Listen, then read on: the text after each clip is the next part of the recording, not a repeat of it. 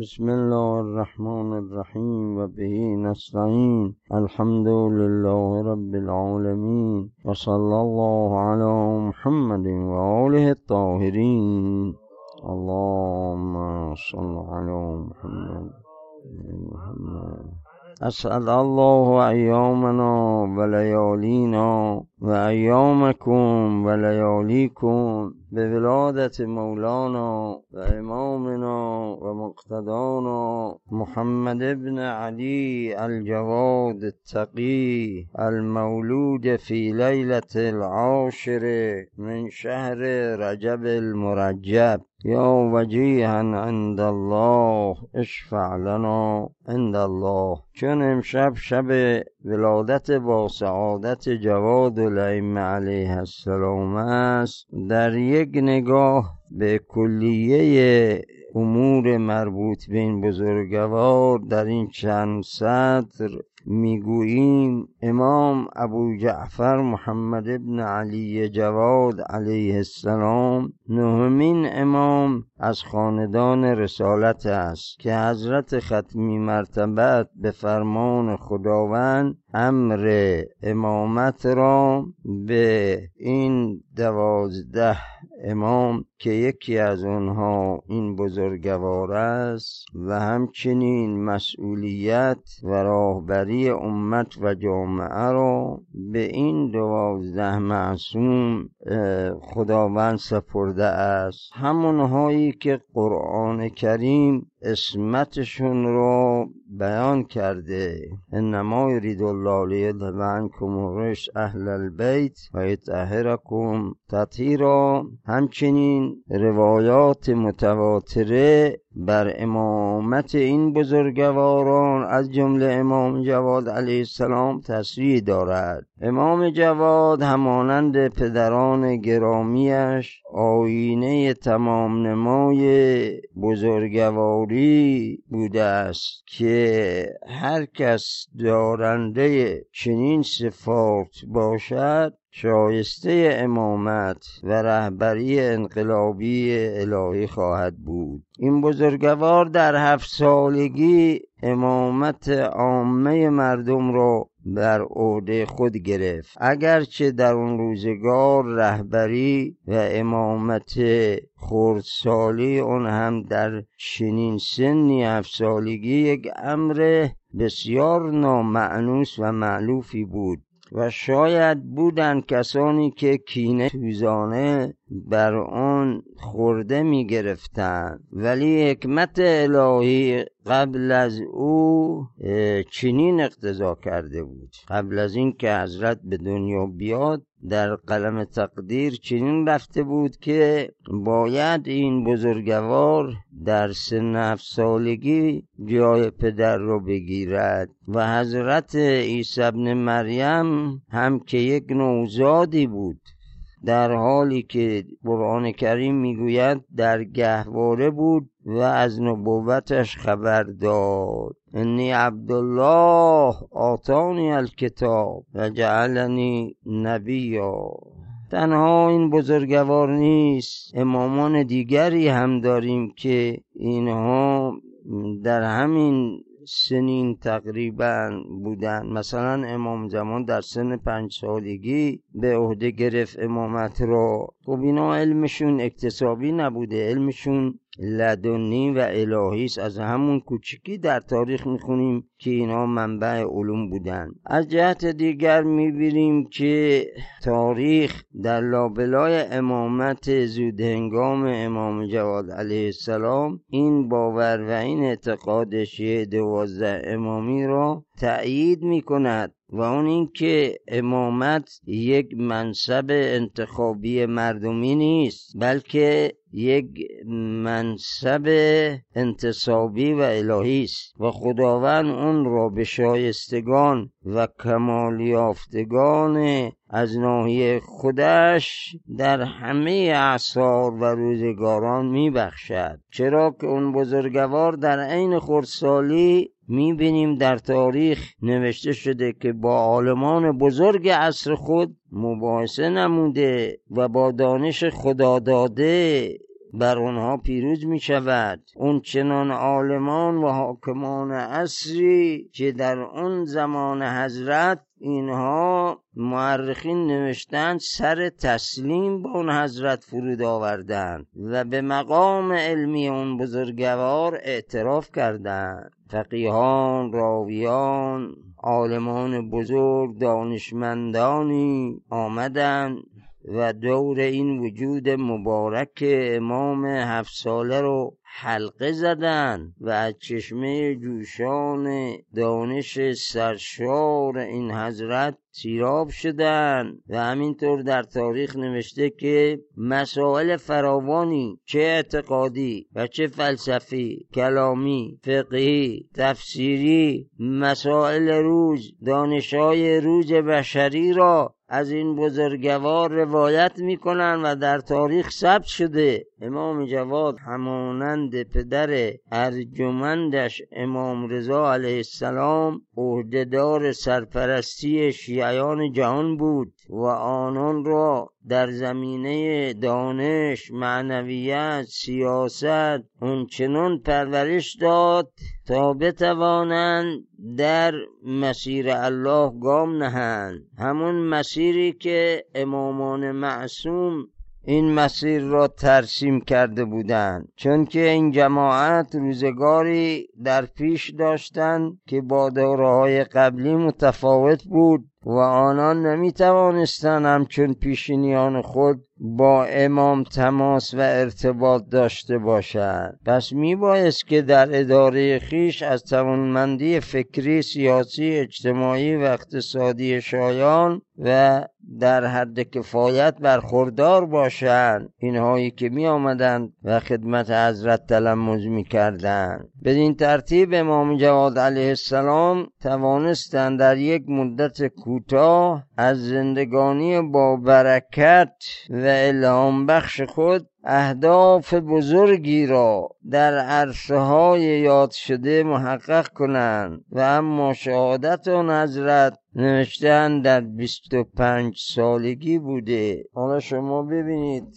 در این چند سال از دوران امامت یعنی از هفت سالگی تا 25 سالگی این دوران بهترین گواه بر اوج موفقیت امام در حرکت و برنامه, و برنامه ریزی های الهی بوده. تا اونجا که حضور آن حضرت در جامعه اسلامی اون روز حاکمان سرکش را چنون دچار آشفتگی و پریشان کرده بود که بالاخره دیدن راه رهایی از دستان حضرت فقط آن است که اقدام به کشتن و زهر خوردن حضرت باشی. از این راه جلوگیری کردن از تلاش و فعالیت های سازنده اون بزرگوار. امام مجتبا فرمود ما منا الا مسمومون او مقتول. از ما خانواده نیست مگر اون که یا به زهر جفا و یا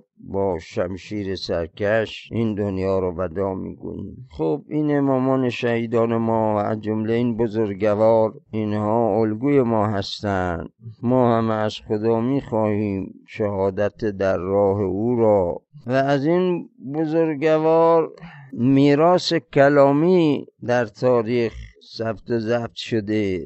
میراث این حکمت ها و این سخنان درربار آن حضرت که در موضوعات مختلف در عقاید توحید نبوت امامت و همچنین موضوعات دیگر اخلاقی اجتماعی سیاسی میراث فقهی میراث تاریخی از این بزرگوار باقی مونده که حتی در طب سنتی هم از این بزرگوار می‌بینیم در روایات تاریخی آورده شده که اون بزرگوار در همه این زمینه ها کلام و سخن دارد. یه بخشی راجع به ادیه و نیایش های اون حضرت هست. مثلا درباره طلب خیر از درگاه الهی اینگونه میفرماید. اللهم انی استخیرک فیما عزم رأی علی و قادنی عقلی الی میفرماید بار خدایا رأی من به هر چیز که تعلق گرفته باشد و خرد و عقل من به سوی اون رفته باشه باز هم از تو در آنها طلب خیر می‌کنم. خداوندا اون چه از این موارد ناهموار است اون را هموار گردان و سختی های اون را آسان نما. خدایا سال مرا اجابت فرما. درخواست مرا به سمر برسان. خداوندا موارد تردید آمیز و آمیخته به سر درگمی از تو می طلبم اونها رو روشن کنی. در طلب درگذشتن از لغزش ها به درگاه الهی این چنین ناله می کند و این چنین میفرماید اللهم إن الرجاء لسعة رحمتك أنطقني باستقالتك والأمل لأن أوتي خداوند امید به رحمت گستردت و آرزوی بهرهمندی از عفو گذشتت. مرا بخواستن و دعا از درگاهت کشندن. و همچنین در این بابت دعا متول است. در موضوع سفر این چنین با خدا مناجات داره. موقعی که می‌خواست سفری انجام دهد. بسم الله الرحمن الرحیم. اللهم انی اريد سفرا. فخر لی فیه واشملني في سفري بالسلام. وجنبني اللهم بعثاء الأسفار.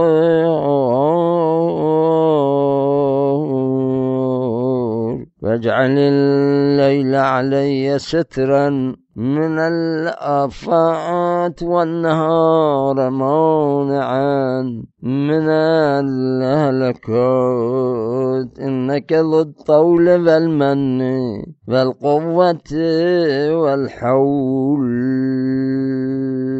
پروردگارا آهنگ سفر کردم. در این سفر برای من اون چه خیر است مقرر فرما. راه درست را برای من آشنا ساز. عزم سفر مرا به استقامت بگشا. در سفرم سلامت را همراه من فرمای. در این سفر از سختی ها و ناهنجاری ها دورم دار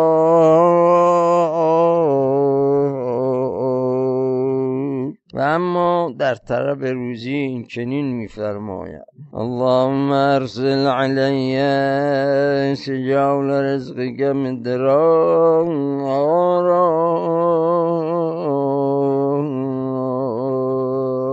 وداع الداع فقري بدواء فضلي.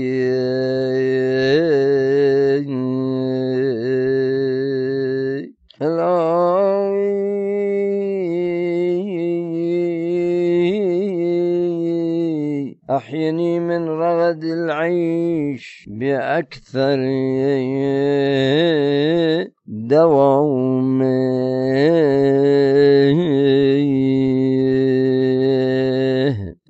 إنك ذو الطول العظيم والفضل العميم والمن الجسيم وأنت الجواد الكريم. بار خداوندا روزی فراوانت را پی در پی بر من فرو فرست. پروردگارا ابرهای نعمتت را پربار بر من بباران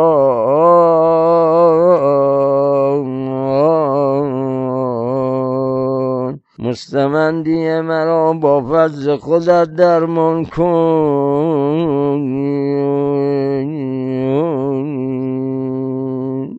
بار با مهربانیت جوی برای زندگی خوش و تو با آسایش را برای من روان گردان.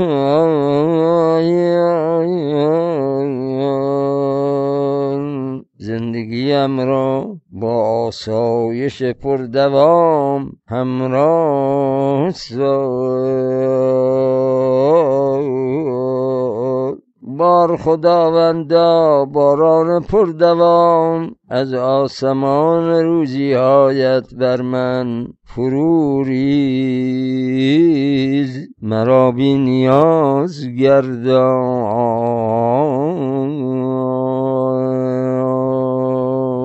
خداوندا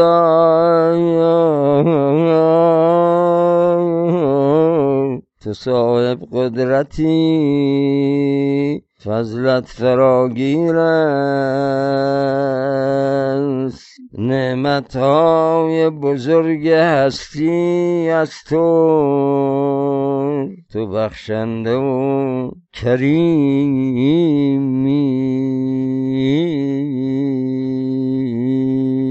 و اما در طلب توبه این چنین می فرماید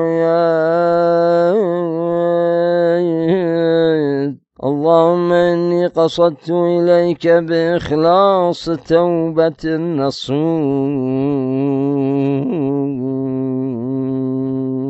اقبل يا رب توبتي فإنها تصدر من إخلاص نيتي.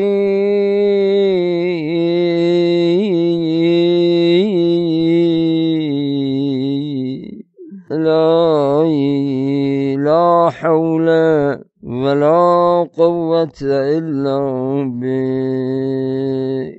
به یه بخشی از سخنان و کلمات آن حضرت بارلا توبه نسوع خالص عزمی استوار. نصیب من بفرمای بارلا توبه خالص بازگشتن زود هنگام از من بپذیر.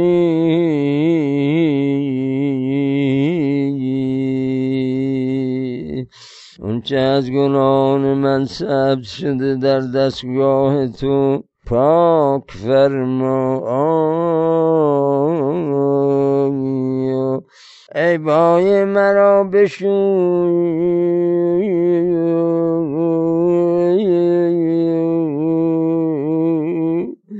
تو به امرا بپذیر.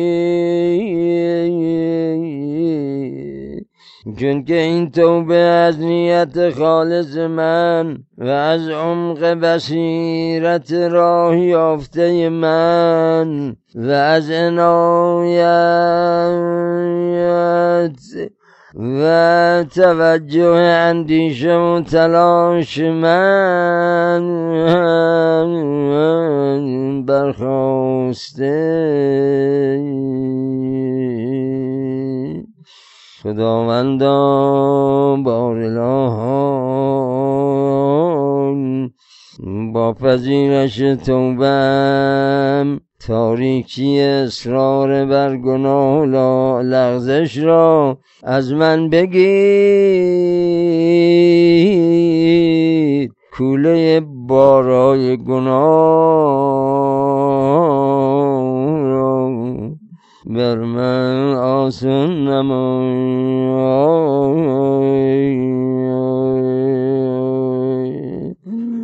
قدرت توانی جست ندارم لا حول ولا قوة إلا بالله این روزا روزایی است که آجیان محترم خود را برای حج آماده می و اما نیایشان حضرت در طلب حج خانه خدا فرموده اللهم ارزقنی الحج الذي فرضته على من استطاع الی سبیلا. خدای من مولای من حجی را که بر مندان و آنان که بتوانند دست به این راه یابند. تو چنین حجی را بر آنها واجب فرموده ای چنین هم به من روزی فرمای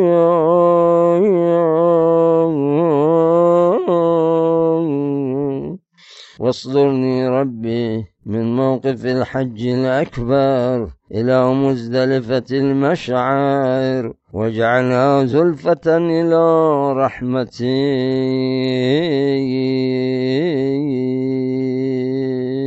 تو این دعا از همه اونچه که در فریزه حج واجب شده با نیکی و خوب نام می‌برد و از خدا می‌خواهد که در این امکنه مقدسه و در این ازمنه مقدسه خداوند او را روزی کند در مشعر الحرام.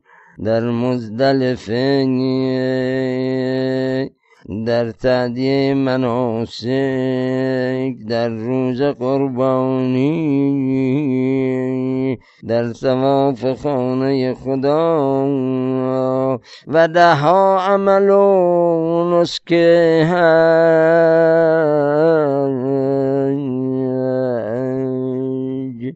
سپس می فرماید وأحضرني اللهم صلاة العيد راجيا للوعد خائفا من الوعيد.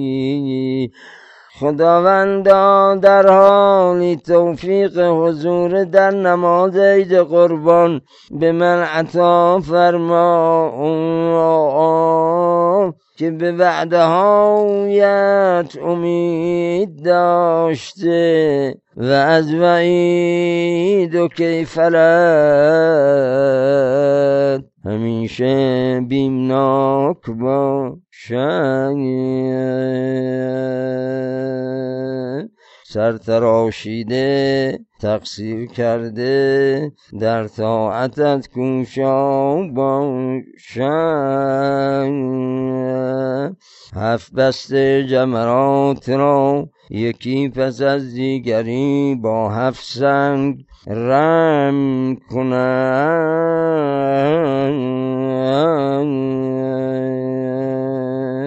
بار خداوندا فرجام مناسک حج تلبیه های بلند آوارا با قبول خیش و مهرورزیت به من رقم زن. ای مهربان ترین مهربانان و همچنین دعاهایی در موضوع برطرف شدن ظلم و ستم و همچنین درباره شکر خداوندی و همچنین در زمینه طلب حاجت. و اما جمله از موعظه های آن حضرت را هم بگوییم و صحبت را به پایان برسانیم. یه صلواتی عنایت کنیم.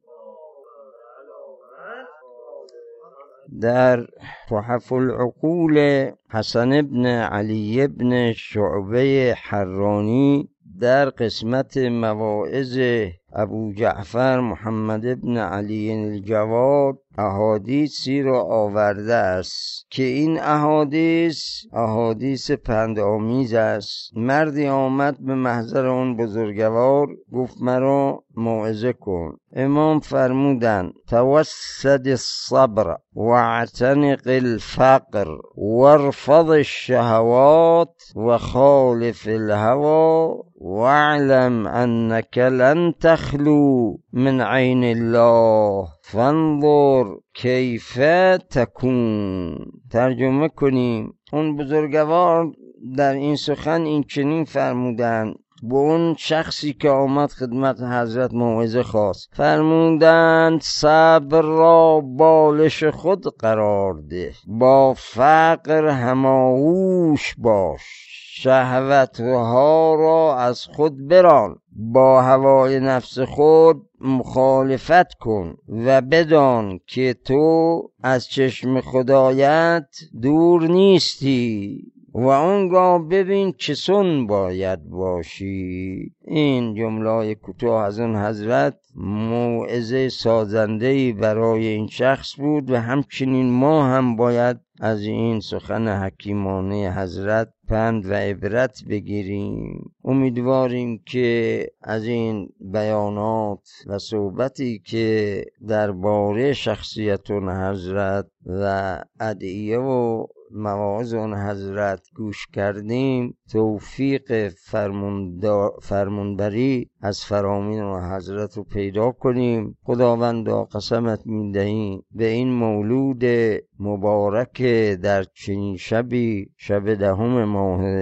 رجب المرجب. که در ادعیه ماه رجب هم به اون اشاره شده اونجا که می‌خوانیم اللهم انی اسألك بالمولودین فی رجب محمد ابن علی و ابنه علی ابن محمد المنتجب. یعنی خدایا تو رو سوال می‌کنم به منزلت و مقام این دو بزرگوار که در این ماه رجب قدم به عرصه وجود گذاشتن. یکی امام جواد علیه السلام و دوم فرزندش امام هادی سلام الله علیه که در نقلی از معرخین دوم ماه رجب ولادت فرزند امام جواد امام عادی بود که گذشت و در چنین شبی هم ولادت با سعادت پدر اون حضرت یعنی امام جواد است. امیدواریم که از فیوزات